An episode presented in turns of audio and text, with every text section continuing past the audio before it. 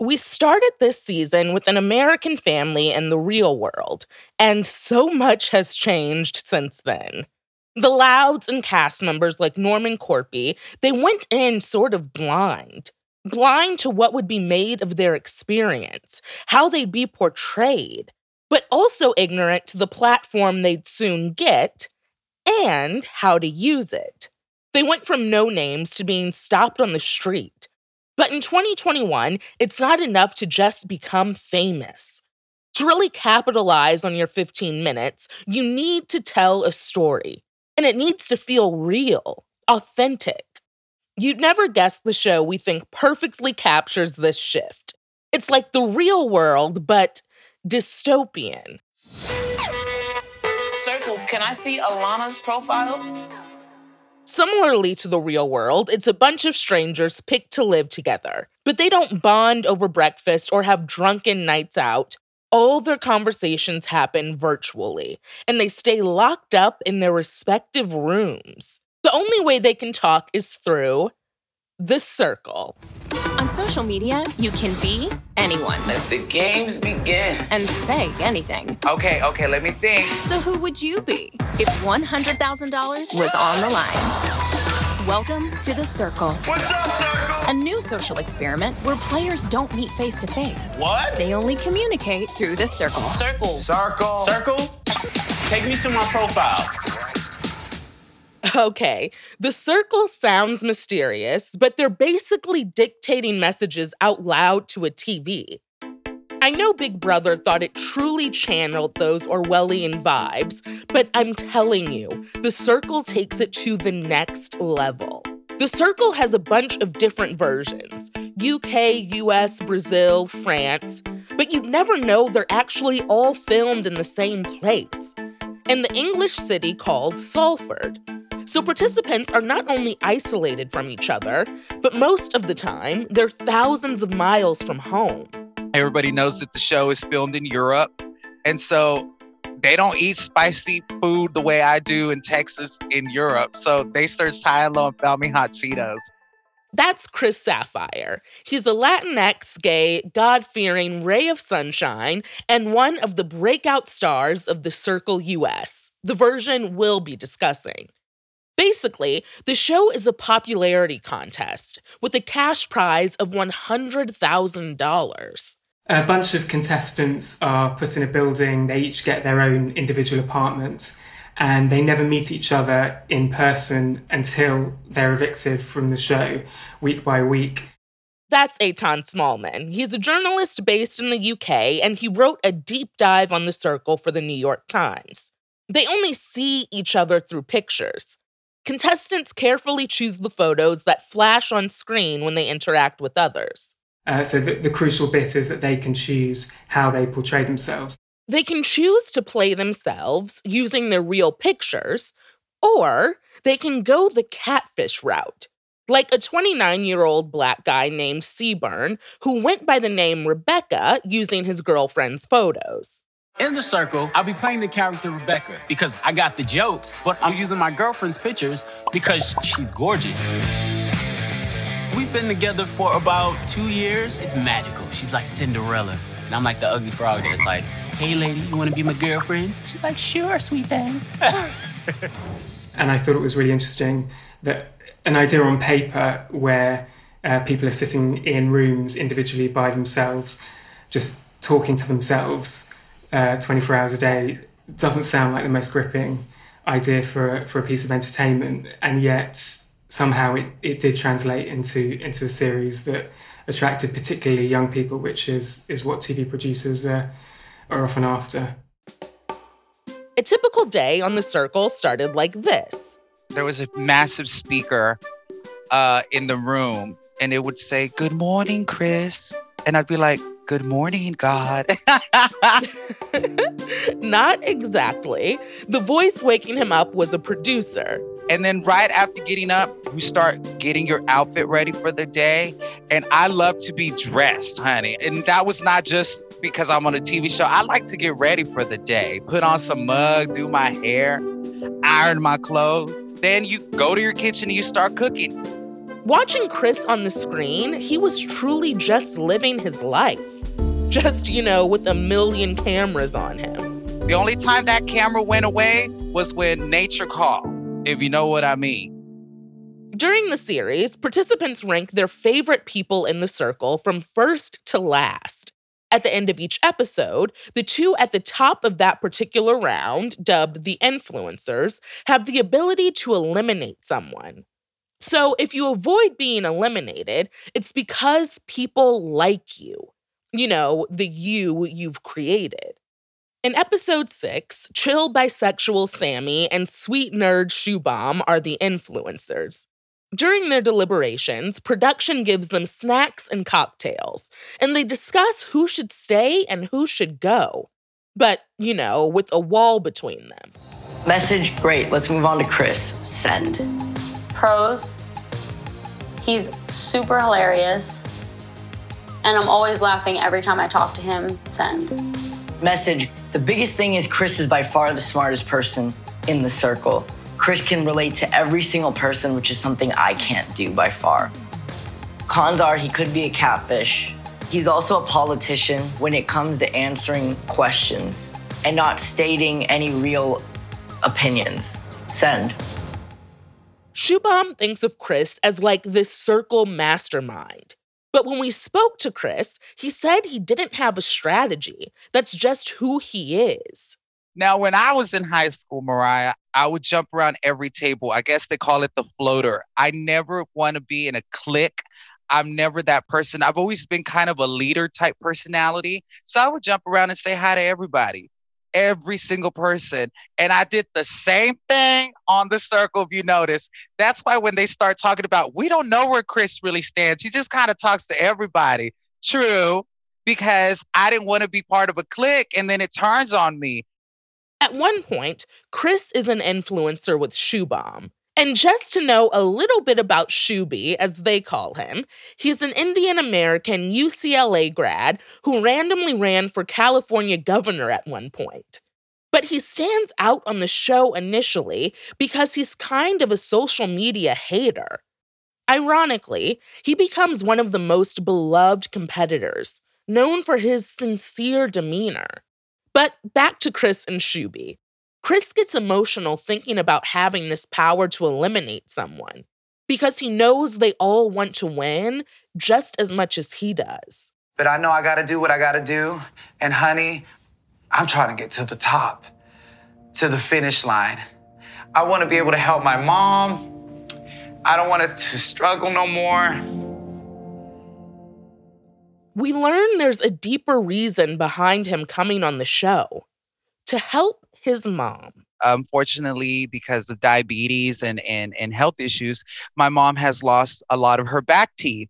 And so it sucks seeing your parents not be able to, well, your mom not be able to chew her food correctly and sometimes choke on it because if you don't have your back teeth, it sucks and it's hard to just chew food with your front teeth.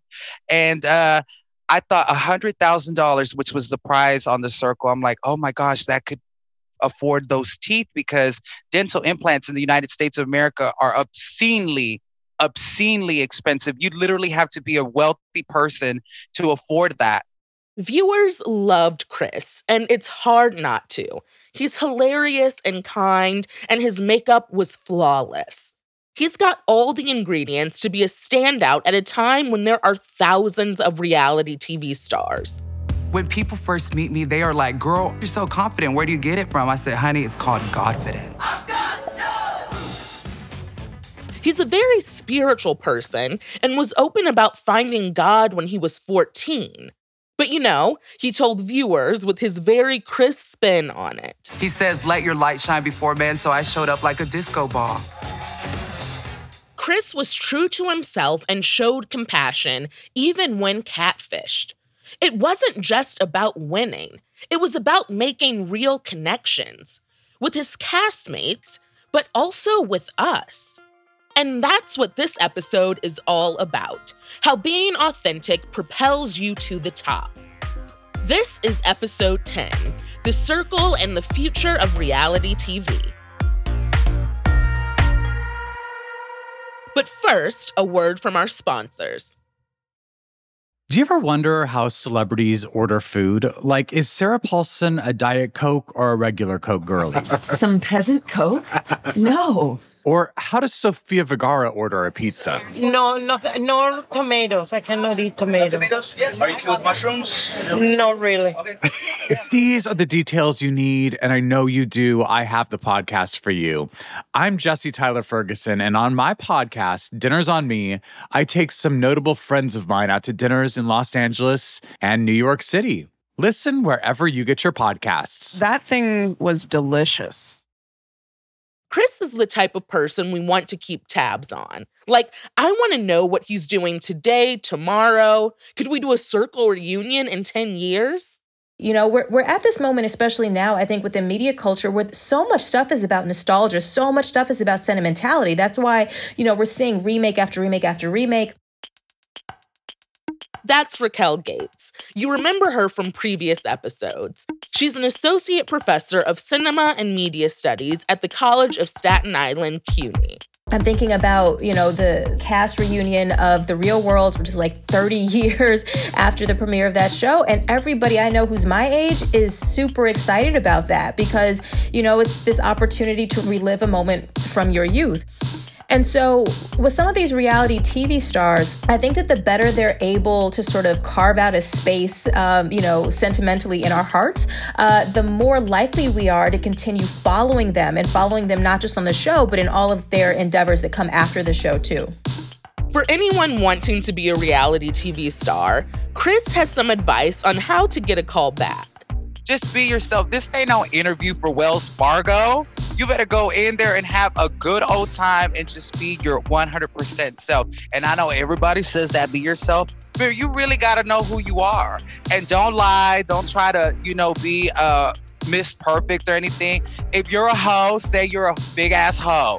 Tell everybody, I'm the biggest hoe in the hood. I've had nine boyfriends. I got 30 kids people want to hear reality and the truth. And so I went in there and I told my truth. Chris was open with his story for coming on the show. It was to pay for his mom's dental work. I felt for him watching, and so did another viewer, Sia. Yes, like chandelier, cheap thrills, Sia. One morning I woke up. Uh, this was right after the show had aired. I woke up and my phone was just beyond blown up. And I said, What happened? Did I cut somebody out on Twitter? Girl, it was uh, the whole world trying to get a hold of me that Sia had tweeted trying to get a hold of me. They got connected, and she told him she was a big fan of him on the show and she wanted to help him out.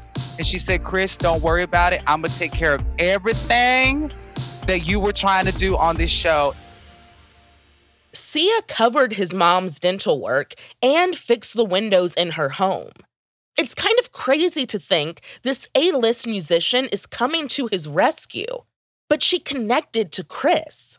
Part of that, I have to imagine, is his authenticity. When Chris showed his true self, he got others to do the same, especially Joey, this kind of beefy Italian guy. There's this scene of Joey on the roof in the hot tub. Chris invited him to a private chat. They're trading funny stories about getting drunk. Joey is the definition of macho. And then here he is telling the audience he loves Chris. I love this kid. Come on. Message. If we partied together, we would be a dangerous combination. Can you say wingman for life? Wingman, I was hoping more like, in quotations, the man. Hashtag the bromance is real, baby. Send. But Joey isn't the only one who lets down his walls. Miranda, this tatted up free spirit, shares that she was separated from her siblings and tossed in the foster care system.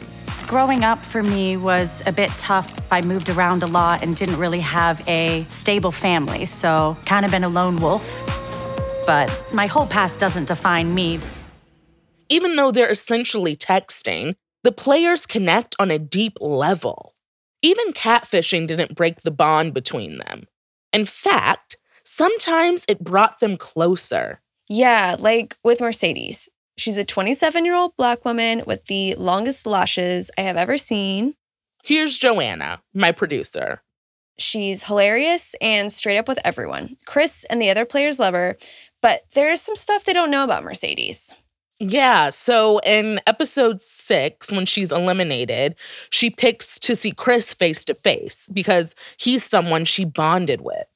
What's up, man? Are you Mercedes? Are you fucking Mercedes? No way.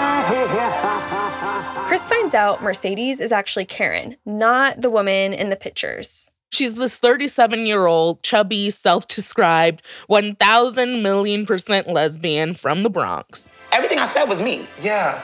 Just the face, like Halloween. I kept it as real as possible. Like, I kept it as real as possible. If anyone's watched Catfish on MTV, you might think Chris is going to feel betrayed by this news. But it didn't matter to him. Mercedes, Karen, he said he connected to the person inside their exchange really caught me off guard. I mean, I thought Chris might be a little mad, but he was unfazed. You forget that she had just told him she lied to him the whole time. That personality Mercedes exuded, your personality, that's my homegirl. I said, I don't know if this bitch is real or not, but I said, whoever the fuck is behind Mercedes, I want to be friends with regardless. I said that about you every oh, day. Not every day, but God. every day. Karen says on the show that she thought playing as herself would have been hard because she felt her boyish style intimidated people. Yeah, she thought picking Mercedes would not only win over the guys, but would get the girls to befriend her too. Yet, she tells Chris she admired him for being himself on the show, especially as an openly gay man. I came here to prove that you can't judge a book by its cover. If you would have played you, you still would have been my number one imaginary homegirl. So when Karen is eliminated from the circle, a new player shows up, Sean. Yes, Sean is 25 and from New York City. She's white, blonde, bubbly, and she does social media for a plus size fashion company. Fat girls always have to outshine everyone else in order to be even noticed. If I looked a different way, then someone would be like, oh my God, she's hilarious and she's so talented. But the fact of the matter is, people treat fat people like crap. So I'm going to show up as them.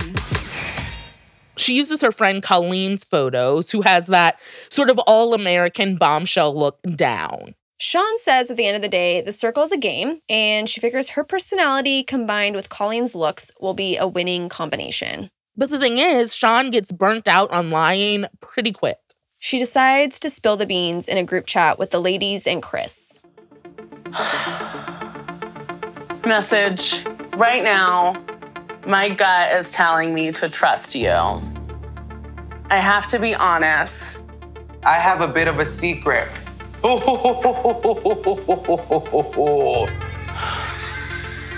Hmm, okay, Chris says, honey, I promise you, you can trust me with anything. The truth is, the photos that I am using are not mine. And let's point out that one of the ladies is Rebecca, aka Seaburn, aka a catfish. Message Chris, Rebecca, Sammy. Here is a photo of the real me. It's a very cute pic. Oh, she's gorgeous. Are you kidding me? She's absolutely gorgeous. I am a plus size girl who works in plus size fashion. Everything that I have told you, aside from my photos, is 100% me. The only reason that I did this is because I know how mean people can be online. It's not because I don't love myself, because I do. She wanted to come clean to show viewers that she could be 100% herself and be accepted. But that doesn't mean she wasn't nervous. You are absolutely gorgeous. God makes no mistakes, and He didn't start with us. Send message. Wow. That is a powerful message, Chris. I'm just kind of like in shock right now. I'm just like, really happy that everyone's responded so well. Watching how they all respond, I'm like, wow, is this cast just super evolved? Like they all have really great therapists because it's so wonderful how their instinct isn't to take it personally. Instead, they're curious. They want to know why someone felt like they had to lie in the first place. Yeah, like maybe they can expect a certain level of manipulation, so it's like water under the bridge. It's interesting because, as we pointed out earlier, there's a bunch of versions of the show UK, Brazil, France, and apparently the US version stuck out a bit. Yeah, in an interview, one of the Circle's creators said compared to the UK and Brazil versions, where the players were more backstabby and suspicious, the Americans tended to be more quote unquote morally centered. We asked Chris about this, and he thought it might have something to do with the moment we're in right now in terms of politically, socially, racial justice. I think the climate in America, maybe people were looking for something like that because before the circle, you know, we're living in some very fascinating times where people are being torn apart by forces larger than us. And so for the world to have seen something like this, I think it was perfect timing. I didn't have to act out a character. I didn't have to belittle somebody. I didn't have to uh, hate anybody. And the world said yes, yes, yes, yes even though Chris didn't win the circle, he still got a lot of value from being on the show. He's got Sia as a friend and more than half a million followers on Instagram. People from all over the world, Mariah, even in the Middle East, honey, where you can't be gay, honey. These people write me and they are just blown away at the fact that one, I'm gay, but two, I'm gay and I believe in God the way I do. And it has been such a blessing uh, being a part of this show. Social media is the foundation of the circle and Chris's ongoing stardom. This idea that social media allows you to be whoever you want. Back in the days of the real world, there wasn't a linear path post show. But social media changed all that. Twitter launched in 2006, Instagram in 2010. And so for me, I think that the rise of social media has really changed the landscape of, of reality television and also rea- people on reality television because the show isn't just the show anymore. Here's Racquel again. I mean, audiences are like, they're checking people's Instagrams, they're checking what they say on Twitter, they're noticing who's still following who, and they're kind of using all of that information and taking it into how they're reading the shows. And one of the things that I've noticed, I'd say over the past you know, five years or so, is that the shows themselves are having to address all of this stuff that's happening on social media and in these spaces out outside of the show. With social media, the networks and streaming services aren't the gatekeepers anymore. When you couple that with an increasingly savvy reality TV cast type, then I think you get people who are able to leverage this into full time careers. Sure, the Kardashians are the example that comes to mind. They fully leveraged reality TV from promoting products to eventually becoming the product themselves. But the Kardashians weren't no names. They were able to sell a show to E in the first place. So, what's interesting is how social media has evened the playing field in a lot of ways. The Chris Sapphires of the world, who don't have a famous parent, can get on a show and continue to capitalize on that fame with the help of Instagram, Twitter, TikTok, really whatever social media app you can think of. After the break, Joanna joins me for one last chat. We'll discuss where reality TV is headed. But first, a word from our sponsors.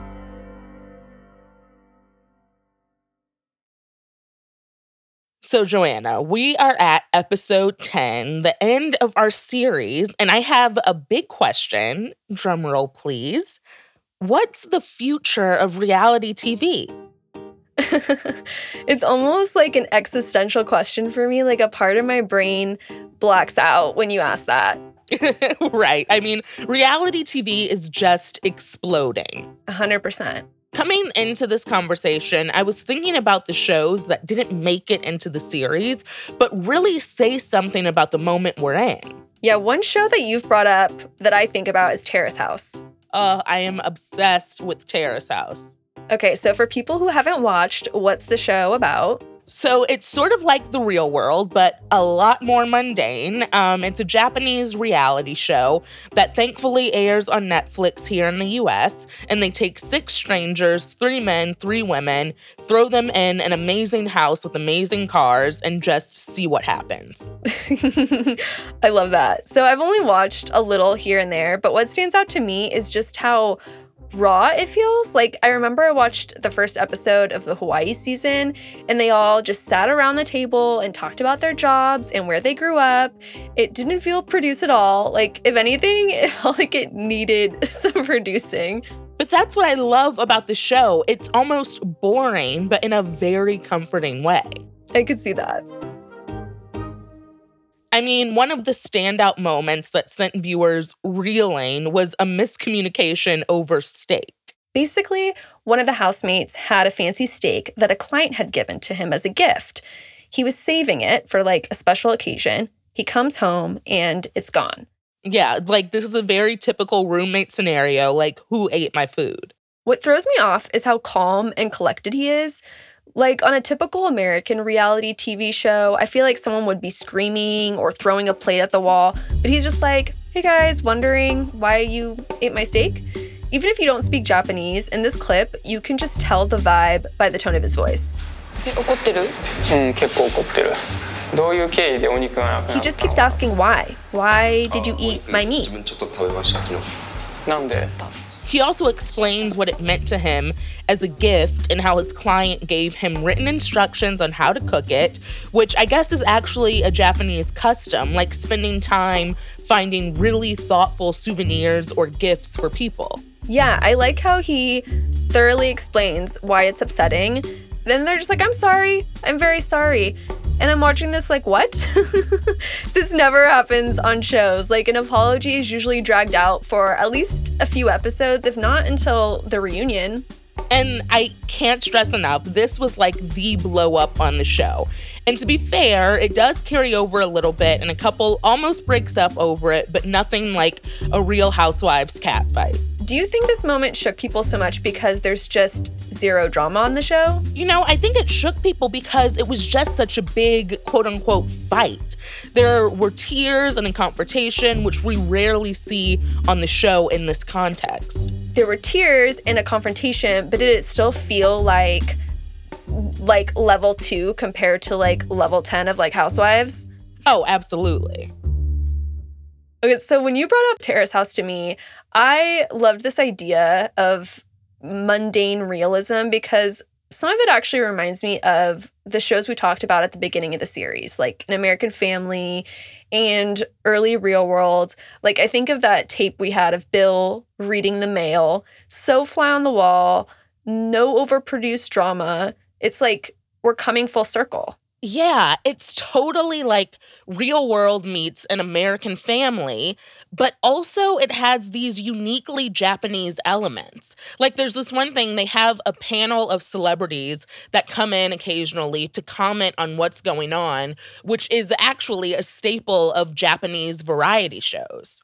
Yeah, writing for BuzzFeed, Mia Nakaji Monnier said this type of reality TV is like the bread and butter of Japan. I mean, for me, the show is comforting, especially after maybe a night of Vanderpump Rules or Housewives or, you know, just watching the news. Why do you think it is so comforting? Well, for one, as an American watching it, it has my full attention because I'm reading subtitles. So there's no phone, it's just me and Terrace House. And you can hear their feet shuffle, them chopping food, and simply breathing. Refinery 29 even referenced the show having a gentle hypnosis, and I totally agree. Yes, and this could be another way reality TV is changing. Instead of the US just importing properties abroad, we're also receiving a lot of content that feels really fresh and new to Americans. So, okay, I got us talking Terrace House, but is there a show that feels kind of ahead of its time to you? Yes, I would have to say I've been really enjoying Are You the One on MTV. I've been watching season eight. It's a competition dating show, right? Right. So the idea is there's a bunch of people tossed in a house. It's a beautiful house in Hawaii. And a panel of experts has identified a perfect match for each of them. And if they each find their match, they collectively win $1 million. I have no idea if my perfect match is going to be a male or a female. I'm attracted to both genders. I'm ambidextrous, for example. I use both hands. No one's ever questioned that I'm just strict to one hand. You know what I mean? It's like the same thing. What's unique about season eight is everyone in the house is sexually fluid. And when I first flipped it on, I just realized how this isn't a batch of folks you often see on reality TV. Totally. I could see this being one of the concepts that upends the success of suitor shows like The Bachelor or Bachelorette. Yeah, especially since the premise of like The Bachelor and Bachelorette is inherently hetero. Like, if you had a gay bachelor, who is to stop the contestants from dating each other? So the premise itself is kind of built on being straight as a default. So, in order to find their match, I'm guessing they have to get to know each other. Yes, the one could be any of them. So it makes for some messy drama. Um, I heard that there was a five some last night. There was a five some? I don't know who. Oh, I'm, I'm well, I trying to figure wasn't there. I'd be spilling all the tea. I also love that the breakout star of that season is Kai. Kai's the hunk, the flirt, and Kai is trans, has bleach blonde hair, and he's usually walking around the house shirtless or rocking an unbuttoned button down. I lived the first like 20 something years of my life as a completely different person. And now I'm in a new frame of mind. I'm in a new body. I've got a brand new $10,000 chest. But I also feel like I'm like new to relationships. I, How like- long have you been doing it? Mine hasn't been very linear. Like I was like on testosterone for about like four to five months, and then I got off of it for a couple months because I just was a little bit scared, and also I'm just like feeling it out. Like Yeah. my identity is not like linear, like male to female, and so like that's me unpacking like how masculine, like do I want to become? Kai goes on to say there's a lot of books and media out there for cis dating, but nothing out there for trans dating. And I just thought that was powerful to hear. And you know, it's great to see a major network like MTV navigating these conversations so thoughtfully. Totally. It's not lost on us, too, that we started this series with Lance and Norman, where being out was still very controversial. For sure. But when I think about it, both Terrace House and Are You the One are playing against preconceived notions for what makes good television. Right. Terrace House is telling us we don't need over the top drama. Although there's been queer dating shows before, I kind of hope concepts like Are You the One stick because it's fresh and it's embracing all gender and sexual identities in a way viewers might not see in their day to day lives. You know, sometimes it feels like reality TV likes to put people in really specific boxes. But maybe the best TV is made when there aren't any boxes at all. Spectacle is a production of Neon Hum Media. The show is hosted and co produced by yours truly. Lead producer Joanna Clay reported and wrote this episode. Jonathan Hirsch and Shara Morris are our executive producers. It was edited by Catherine St. Louis. Our associate producer is Chloe Chobel. Our engineer is Scott Somerville. Thanks to Andrew Eapen for his original music. Laura Bullard is our fact checker. And special thanks to Racquel Gates, Haley Fager, Vikram Patel, and Shauna Shiro. Follow us on Twitter and Instagram at spectacle underscore pod. I'm Mariah Smith, and that's a wrap on season one of Spectacle. I hope I've convinced you to feel zero guilt over your Bravo binge watching. Stay tuned to the feed for what's coming next.